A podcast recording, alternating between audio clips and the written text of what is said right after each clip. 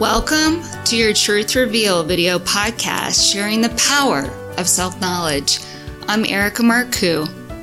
Episode 3 Know Your Neurotransmitters is the first part of an interview with Pam Macammel Helmley. This interview is about brain health and balancing your neurotransmitters, the chemical messengers between nerve cells to improve mood and sleep. All of season one helps you to be your own health expert as I interview industry professionals to explore your hidden mental and physical health potential. My guest today is Pam Macammel Helmley. She received her Bachelor of Science degree in Scientific Nutrition from Texas A&M University. She is the Chief Science Officer of Wellnessity and the CEO of Neurogistics Corporation. She began neurotransmitter testing to help clients deal with sleep disorders, anxiety, depression, and focus. She co developed a way for people to take a clinical test kit at home. And these tests indicate critical areas of wellness, including brain health, digestive health, hormone health, and foundational health. This interview is to help people who want to reduce anxiety, elevate mood, and improve focus. Know that you can take an at home test to show your neurotransmitter levels and make changes to improve your health. You know, yeah. you do not get fresh neurotransmitters from a synthetic medication. Oh, okay. So they redistribute them, but they can't give you fresh. The only way to make your brain chemicals is through the proteins in your diet. Pam, I am so pleased that you're here today to share your knowledge with our audience. Thank you so much. I'm so happy to be here. Yay. Thanks for having me, Erica. By measuring actual biomarkers, you can determine what is out of balance and create customized nutritional and dietary solutions to bring levels back into normal ranges. It's really exciting for clients to be able to take their health in their own hands mm-hmm. and do some things that we consider foundational because they're nutritional in basis. So cleaning up your diet, stress management, but measuring some biomarkers that you might not get in a basic um, health and wellness check at your clinician. Right. So you're able to look at these levels and do something about them to take action on them. And we love anything that is complementary to something you might be doing. If you have to take medications for your thyroid, for example, we want to make sure that nothing is contraindicated for that, but you're doing the things that will truly make a difference in your well being. That's excellent. I was one of those customers. I had no idea I could take an at home test to actually look at the neurotransmitters. And what was helpful for me was to be able to see the facts behind mm-hmm. how I was feeling. So I had a, a lot of trouble sleeping. It's nice to put numbers to the feelings, right? Yeah. Or to quantify something. And, you know, a urine test, because it is excretory, it's leaving the body, it's not perfect, but the ratios are what's really indicative of what's going on with you. Right. And so we love working with children and adults that are having issues.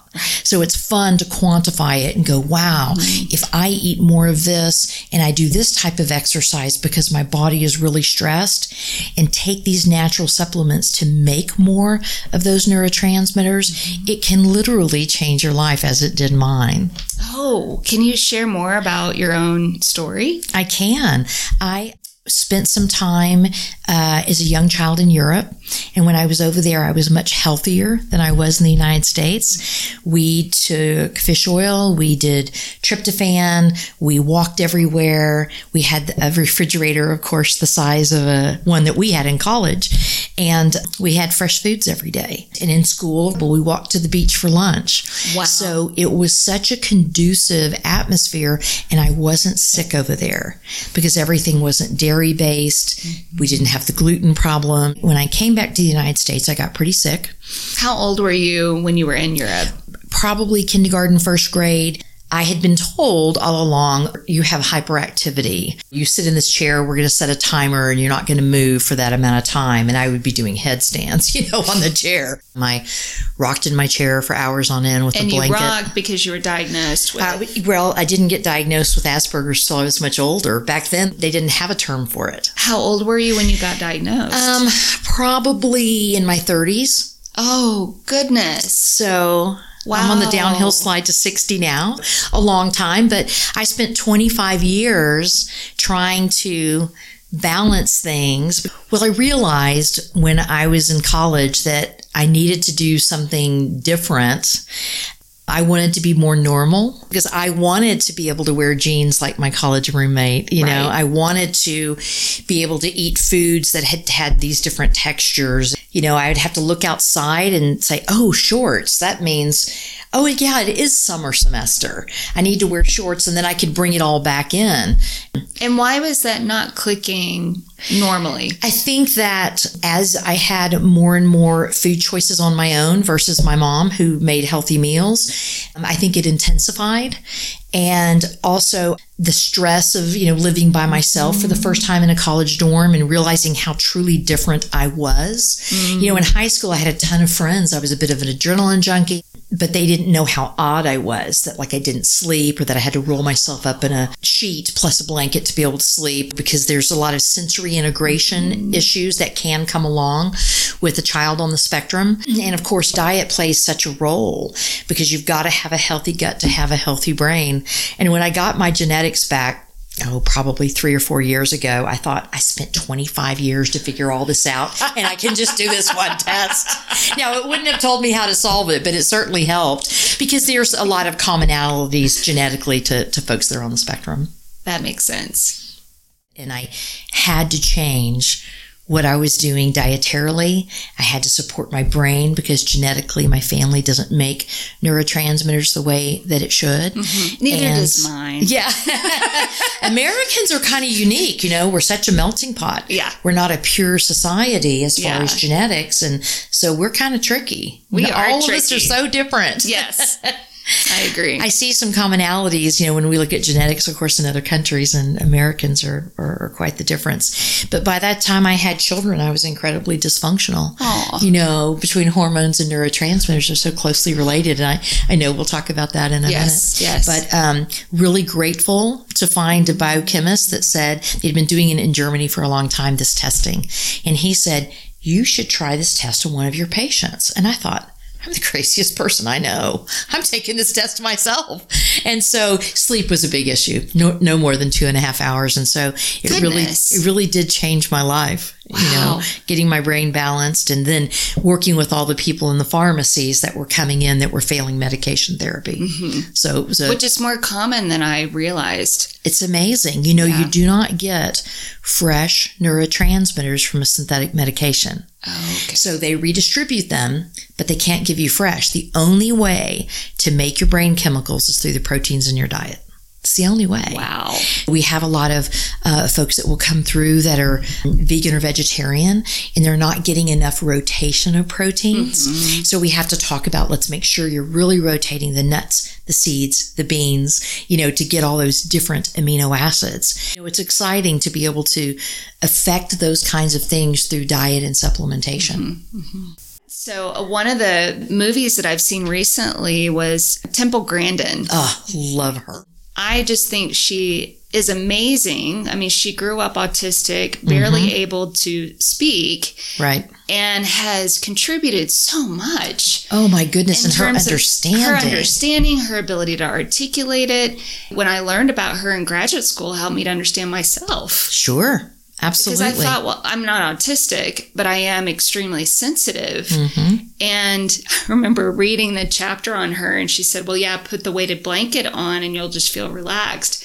So I didn't have a weighted blanket, but right. I, I got onto my couch and I just put a bunch of pillows on top of me and mm-hmm. I went, oh, like that works.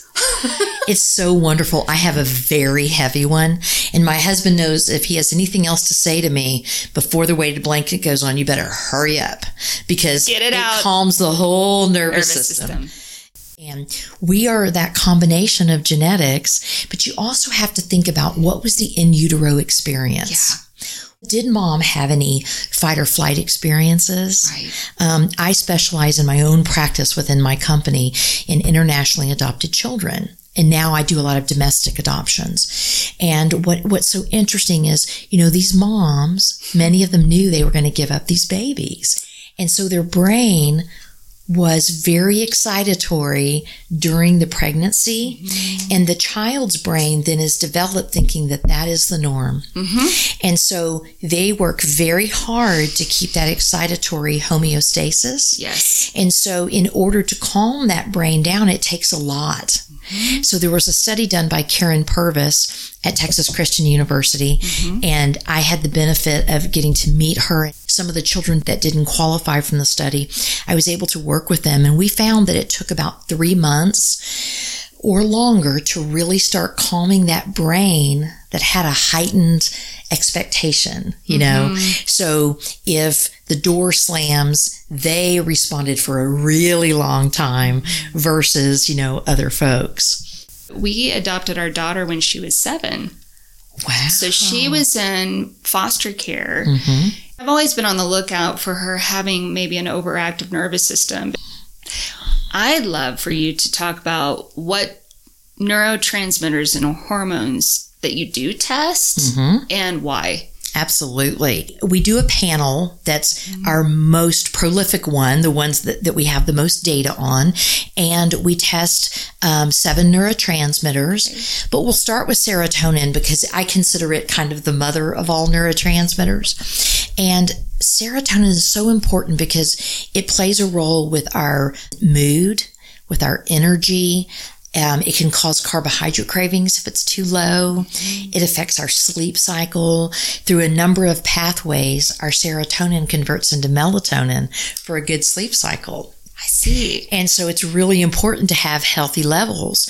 And in the US, we have very low serotonin levels because we eat so much gluten. So and gluten decreases serotonin levels? It does. We make almost 95% of our serotonin in the GI tract. Mm-hmm. So we have 7,000 square feet of villi in the intestinal tract. So if we're putting this glue in there, which is what gluten is, it adheres to those villi and prevents the absorption of our serotonin. And a lot of people don't know that we have that much serotonin in our gut mm-hmm. versus our brain. Right. We think that our brain chemicals are only made there, but they're not. not. Just like our hormones, women say, Well, I had my ovaries out, so I don't have any more estrogen. Yet we test their levels and they're still healthy because we make them in a lot of places that we don't even know. So it's pretty exciting. It's very interesting. But you know, serotonin is really important. If you think about children, goodness, almost all children's snacks are carbohydrate Carbs. related unless we're mm-hmm. really being diligent with fruits and nuts as they get older and things like that. Because there's a downhill flow in the synthesis when you're in conversion of neurotransmitters, serotonin has to be up there. It, what do you mean by a downhill flow? Explain that. So, one neurotransmitter will convert into another, kind of like serotonin converts into melatonin. Okay. Now, we can make those neurotransmitters independently, but we really want to have a healthy downhill flow of all of those neurotransmitters. So, serotonin will convert into dopamine. So that's the second neurotransmitter. I had no idea. Mm-hmm. So now, is it almost like a waterfall? The serotonin comes down and then it can convert into melatonin and mm-hmm. even dopamine. Right. And then norepinephrine, epinephrine. So there's a lot of neurotransmitters there. Now, it's not the only pathway, but okay. it's an important pathway. Is it the primary pathway? I think that serotonin is one of the most important neurotransmitters to have in a good ratio. Okay. So think about everything in life for us is stimulating. The phone rings, you slam the door accidentally. That causes the brain to respond mm-hmm. with an excitatory response. Mm-hmm. Oh, what was that?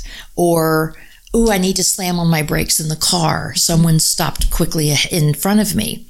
The only way to calm the brain from that stimulating response is with serotonin and GABA, our calming army that has to run into the synapse and go, wait a minute, you're not supposed to be here. And you think about those friends that you may have scared when you were a kid and they recuperated right away. But then there's the friend that was shaken for 20 minutes. So their calming neurotransmitters mm. were subpar. Yes. And the same is true with folks that go into surgery or have a baby. Balanced body and brain, whether it's hormones, you know, or your brain chemicals, helps you endure whatever, you know, we, mm-hmm. we come mm-hmm. across in life. Mm-hmm. Dopamine is our joy neurotransmitter. Mm-hmm. And I have a lot of folks that come and tell me that I, I don't have any more joy. And I'll ask about focus and memory and drive and motivation. And you'll usually find that there's some other concomitant things that go along with that. Okay. Dopamine is the focus neurotransmitter that we hear so much, you know, particularly when it comes to ADD or ADHD. And they use stimulants for that. It's much mm-hmm. like other folks that use caffeine, same mechanism push dopamine into the synapse so that we can focus better. However, sometimes dopamine receptors aren't very healthy mm. or it's genetic that, yes. you, that you'll see it in a family. You know, you can look at the family tree. We have lots of families where we have three generations that have gone through. Well, good for them. Yeah, for it's working really, on it. It's really great as a family. Just supporting dopamine can help. It not everyone is going to get their levels into a perfect range, mm-hmm. but dopamine is important. I realized that there was a problem with my dopamine. I was painting my house and I really wanted to do it. And, you know, I was really excited and we painted the house and I was like, oh, okay, that task is done. Instead of being, wow, I've been wanting to paint the house this color for so long, you know, and, and feeling the joy of all the things that you should. I know that a lot of people talk about when they have PMS, liking chocolate. Uh-huh. Well, there is an amino acid in chocolate that plays a role with dopamine. It's, it's D-L-phenylalanine. And does um, that increase dopamine? It does increase dopamine dopamine. So it makes you feel a little bit better. Yeah. And there's, you know, there's a very delicate balance with serotonin and dopamine. Huh. So for women, we don't tolerate as low levels of neurotransmitters as men do because at ovulation, dopamine goes up because that's our libido, that's our drive to mate. Our serotonin drops. So that person can be irritable, right, mm. at ovulation. And two to three days before the cycle begins, they both drop. So now no we are fatigued, maybe a little moody or depressed. Excellent yeah. to be around.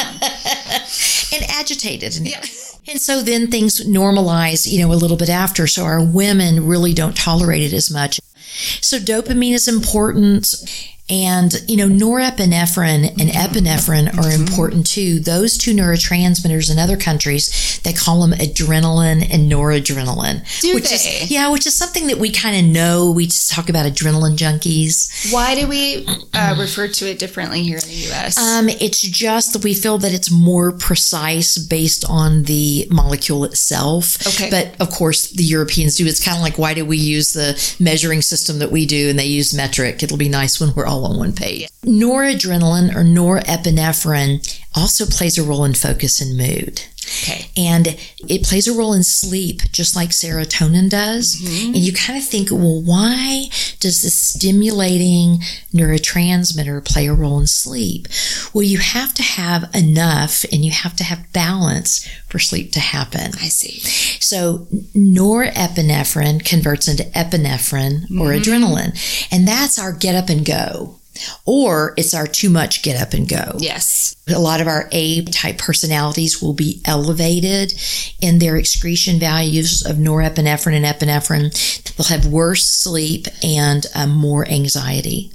Dr. Thomas Boyce, he is a pediatrician and wrote a book about classifying children as a dandelion or an orchid. Right. So the dandelion is one of those children who can recover quickly. They can flourish in any kind of environment. Survivors. They're survivors. Survivors of stress. Yes, it's yeah. stress. And the orchid whew, is very sensitive. Mm-hmm.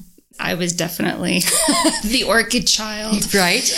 Me too. Yes. There's gifts to it And I really think that people need to understand that there is a difference in their recovery. So if they experience the same mm-hmm. stimulus, there's just a longer recovery, or at least that's how I experience it, or I have to compensate with the neurotransmitters to be able to be more in the normal range. You bet. And there's so many studies. There's this one that comes to mind that, that is so profound to me. Women that were raped they studied them and their response to stress and the way the brain responded. And women that were flashed or had a non physical abuse, and many times the brain responded the same. So the response as far as PTSD could be equivalent, you know, in each person, even though it was not a physical assault. Our featured product for this episode is the My Brain Balance at home neurotransmitter test. Stress, a poor diet, and genetic factors can cause these chemical messengers to get out of balance. And with the Wellnessity program, you'll receive supplemental and dietary solutions to bring your levels back into normal ranges for overall brain health. Go to yourtruthreveal.com slash store and use promo code TRUTH for a 20% discount.